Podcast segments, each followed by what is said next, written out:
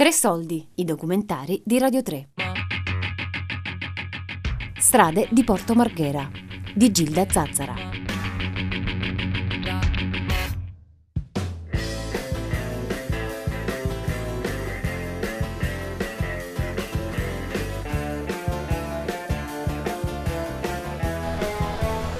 Senti, siamo di fronte a questo cancello, no? E, e entravi da qua tu? Sì, sì.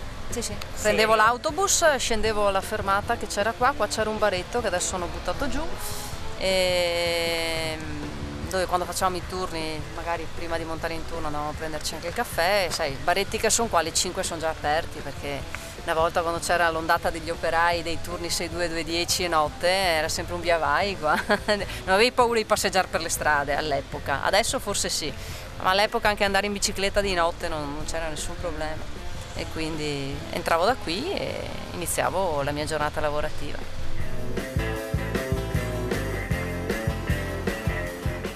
Oggi è la volta di Via della Chimica, la strada più ostica del mio viaggio. Siamo nella seconda zona industriale, quella esplosa tra anni 50 e 70, quella del petrolchimico Montedison, poi Enichem, poi spezzatino di imprese. Ho scelto di farmi accompagnare da due donne, anche se le donne qui sono sempre state un'assoluta minoranza. Forse per questo l'esperienza chimica le ha segnate così in profondità. Incontro Nicoletta Zago all'ingresso dell'azienda in cui ha cominciato a lavorare a metà degli anni Ottanta. La ristrutturazione del petrolchimico era già iniziata, ma ancora non si poteva prevedere che il più grande polo chimico d'Italia sarebbe andato in pezzi nel giro di pochi anni. La CPM, che faceva sbiancanti ottici per detersivi, era già un'esternalizzazione. Eh, CPM era uno spezzatino, era una parte del petrolchimico che poi è stata venduta con tutti gli annessi e connessi, quindi si cominciava un po' a dividere. Ma ti ripeto, eh, io quando uno dei primi giorni sono entrata qua dentro, uno dei più anziani mi fa, proprio in dialetto così veneto, mi fa, eh, ti beatosa, ti vedrà, fa quasi come andare a lavorare in banca, fa. ti arriverà a pensione, perché quasi il mar grande fa, se ti ti avori bene ti darà che qua eh, ti andrà in pensione questo lavoro. Ho detto, eh, ti ringrazio, perché ho detto, e invece poi la storia è stata diversa perché da quello spezzatino che fatalità iniziava proprio dagli anni 80, io sono entrata a fine anni 80, io poi ho visto negli anni, eh, io sono stata 15 anni in questo primo impianto, quando ho cambiato sono andata su un altro impianto che era Montedison, poi era stato venduto e poi rivenduto e l'ho toccata con mano la questione di eh, dividere tutti gli impianti per poi abbiamo visto uno alla volta hanno chiuso. Nicoletta è stata con Lucio e Alex la leader della lunga lotta di resistenza contro la chiusura di Vinyls, il nome dell'ultima proprietaria degli impianti di CVM, il famigerato prodotto che aveva causato la morte di centinaia di operai. Lei e i suoi 176 compagni erano convinti che ormai la fabbrica fosse diventata sicura, oltre che produttiva. Per anni si sono battuti contro la chiusura, con azioni mediatiche e spettacolari come l'occupazione per giorni e giorni di una fiaccola di sfiatamento dell'impianto.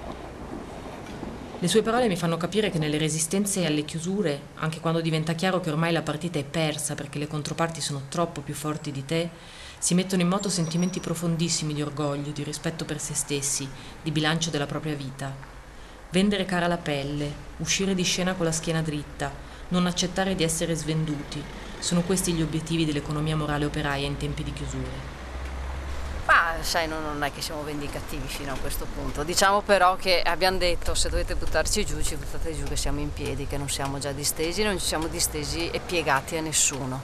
Siccome questa è un'ingiustizia che state facendo, è ovvio che dopo hai la percezione, quando comincia a passare un anno, due anni, hai la percezione che le cose non andranno come speravi o come l'entusiasmo all'inizio ti aveva portato a dire ok adesso da qua mi non mi muovo, mi pianto qua, stago su a 150 metri, neve, bora, quello che c'è, finché qualcuno non mi dà una risposta io da qua non mi muovo.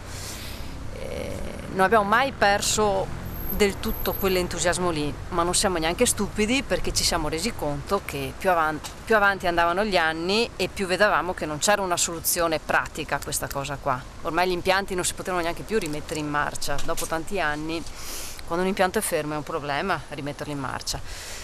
Però non ci siamo mai fermati perché per noi questa è stata una ingiustizia, ma un'ingiustizia di quelle colossali e volevamo far capire che eravamo ancora vivi e che se potevamo essere la loro spina nel fianco lo saremmo stati fino alla parola fine del fallimento.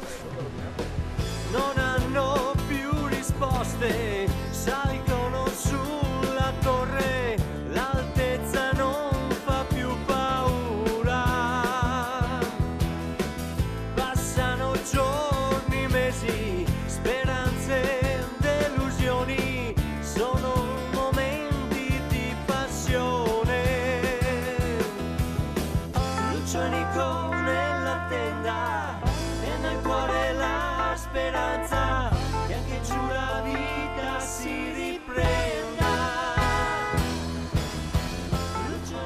Nel giro di un anno pensavano di farci fuori.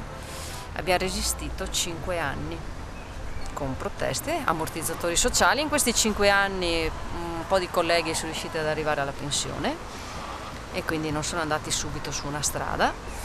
In questi cinque anni colleghi con un'età eh, tra i 30 e i 40 sono riusciti a trovare un altro posto di lavoro perché la professionalità ce l'hanno, e l'hanno sempre avuta. Altri abbiamo usufruito di 5 anni di cassa integrazione straordinaria e con licenziamento 2014, chi 2, chi 3 anni di mobilità, quindi in totale chi 7, chi 8 anni di ammortizzatori sociali, che non sono pochi, insomma. Però in questi 8 anni complessivi ci siamo un po' reinventati. Lucianico scioperare, si rifiutano di mangiare, hanno tanta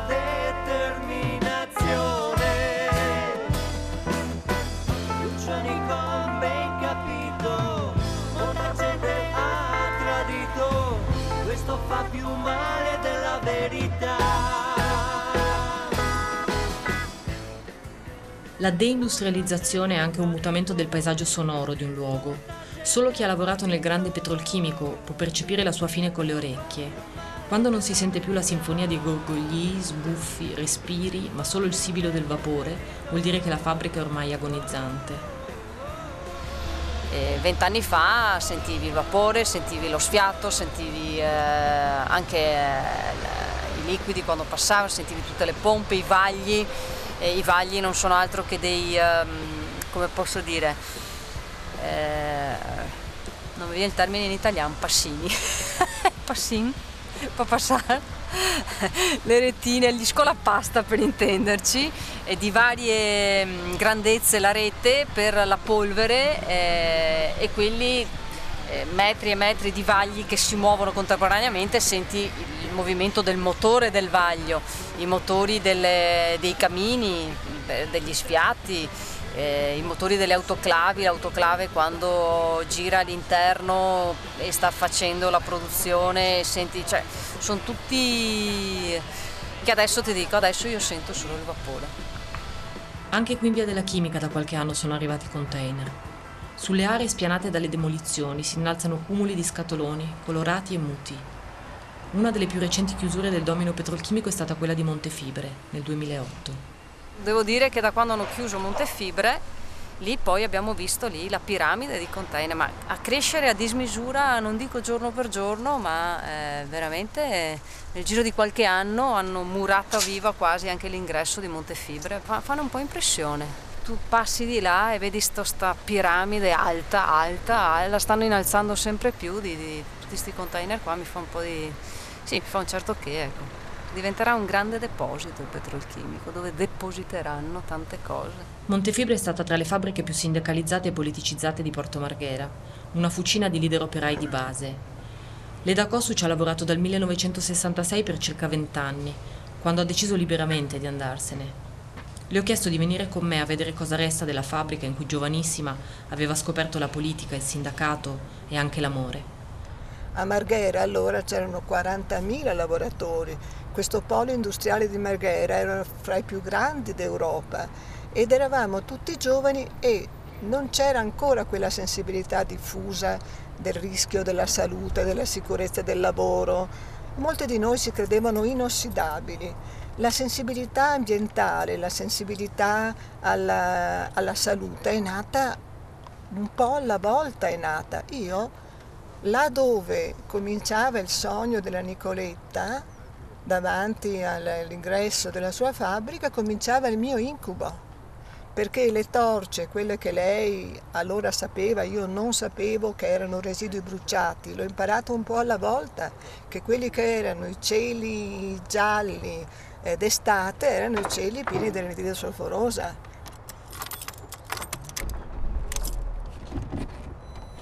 Attraversiamo via della chimica in auto, guardinghe, perché sappiamo che non potremmo essere qui e da un momento all'altro i guardiani verranno a bloccarci. Con noi adesso qui l'abbandono, l'abbandono dei terreni qua che, dove, che ci fanno vedere qualche siepe, qualche cespuglio, l'erba che in primavera come siamo adesso si colora di fiori eccetera. Allora non era così, non c'era il verde. E in realtà c'era una disseminazione eh, al vento e all'aria di eh, mucchi colorate di polvere di vari colori, nemmeno coperte. Cioè quello che tu vedevi erano queste luci, questi fuochi e queste polveri colorati che si spandevano nell'aria con i odori acri con eh, questa sensazione proprio di pulviscolo diffuso continuo nell'aria e questo paesaggio che ti disorientava. Io qua siamo in via della chimica e già, già mi sono persa, già mi perdevo, non capivo dov'era l'acqua, dov'era il mare, dov'era la laguna, dov'era la terra, dov'era Marghera, dov'era, dov'era casa mia. Il, e c'era un disorientamento, questo è stata una fortuna, sono state una fortuna, un miracolo per me le lotte, perché mi hanno consentito di orientarmi perlomeno nelle relazioni umane. Siamo arrivati all'ingresso di Montefibre. Capannoni e impianti sono già stati demoliti e l'area è in corso di bonifica, perché diventerà un terminal portuale. Le fiaccole su cui si era istata Nicoletta con i suoi compagni erano qui davanti. Sono state buttate giù con la dinamite nel 2017 nell'anno del centenario di Porto Marghera. In piedi restano la palazzina degli impiegati e il complesso del consiglio di fabbrica, con le docce, gli armadietti con ancora qualche oggetto personale e le foto di donne nude. E poi la grande sala per le assemblee con i murales a tema internazionalista e antimilitarista. Unità del mondo del lavoro, recita lo striscione che addobba il palco, ma dov'è quel mondo che da qui è scomparso? Entriamo facendoci largo tra detriti e rovi, in soli dieci anni questo luogo è diventato selvatico e derelitto. Ma sai che è la prima volta che ci vengo dopo tanti anni, mi sento a casa, perché è come rivedere tutte le figure che allora popolavano questo ingresso alla Montefibre questo capolinea di autobus che venivano da Ceggia, da Cavargere, da, da, da, Mira e tutti con la destinazione finale Montefibre. Sembrava che fosse Montefibre che invadesse la città. No? È strana la sensazione perché è, è proprio, è, sono io, sono io che entro in fabbrica, che saluto i miei compagni, che pian piano ho imparato a fare amicizia con i guardiani, qui sulla nostra sinistra ci sono i guardiani, c'erano i guardiani, eh, lì, eh, lì c'erano lo spogliatoio di maschi, noi avevamo lo spogliatoio interno, avevamo, eravamo pochissime donne, eravamo in tutta una cinquantina. E questa è la strada che facevo tutte le mattine per andare, tutti i giorni per andare al lavoro e per tornare. No? Qui c'è ancora l'insegna di quello che era allora la sede del consiglio di fabbrica e che, patro, che c'è scritto patronato sindacale dove c'erano tantissime foto degli operai, c'erano qui. E c'era una piccola biblioteca politica. Vieni, vieni dentro. Mentre ci aggiriamo tra questi spazi lugubri, io li percepisco così mentre Leda sembra vedere solo i suoi ricordi, veniamo attirati da un rumore di martellate sulla miera e dal suono di una radio. Accanto a ciò che resta di Montefibre c'è un grande deposito di container. Scusi? Mi sente? Scusi, lei che è dentro il container? Buongiorno! Mi scusi se l'ho disturbata. Buongiorno, sono dell'Università di Venezia e stiamo facendo, raccogliendo dei suoni di Porto Marghera e quindi ci ha attratto questa radio. Posso chiederle che cosa sta facendo dentro il container? Sto riparando i container, sto mettendo su il tellone. Perché si rompono, si devono... Perché c'è il tellone sopra, vedi? Con i container hanno il tellone sopra. Li levano via, poi li, li vanno messi sopra ancora. Ed è da solo e quindi si fa compagnia con la radio? Sì, adesso sì. Adesso sono da solo. come ci si sente dentro al container? E insomma molto bello. Specialmente quelli box, quelli di ferro come lì, sono sempre degli odori strani perché caricano chissà cosa. Sono degli odori strani. Eh sì. Che non vi intossicate dentro a questi scatoloni? Mm, no, di solito no, sono tutti vuoti. Sono solo container vuoti. qui. Qua si fa, questa è la clinica dei container. È una cosa che si. un deposito, dove si mettono i container e vengono riparati un po' di container. Non sempre sempre. E, e oggi c'è solo lei tutta quest'area o... No, oggi sono solo io.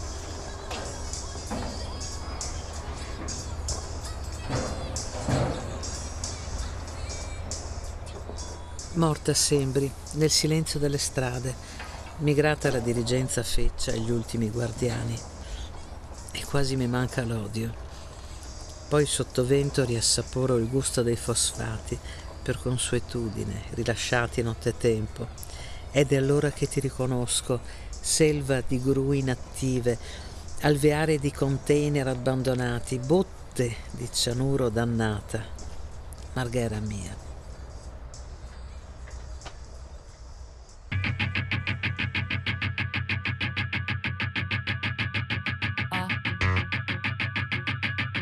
Strade di Porto Marghera di Gilda Zazzara.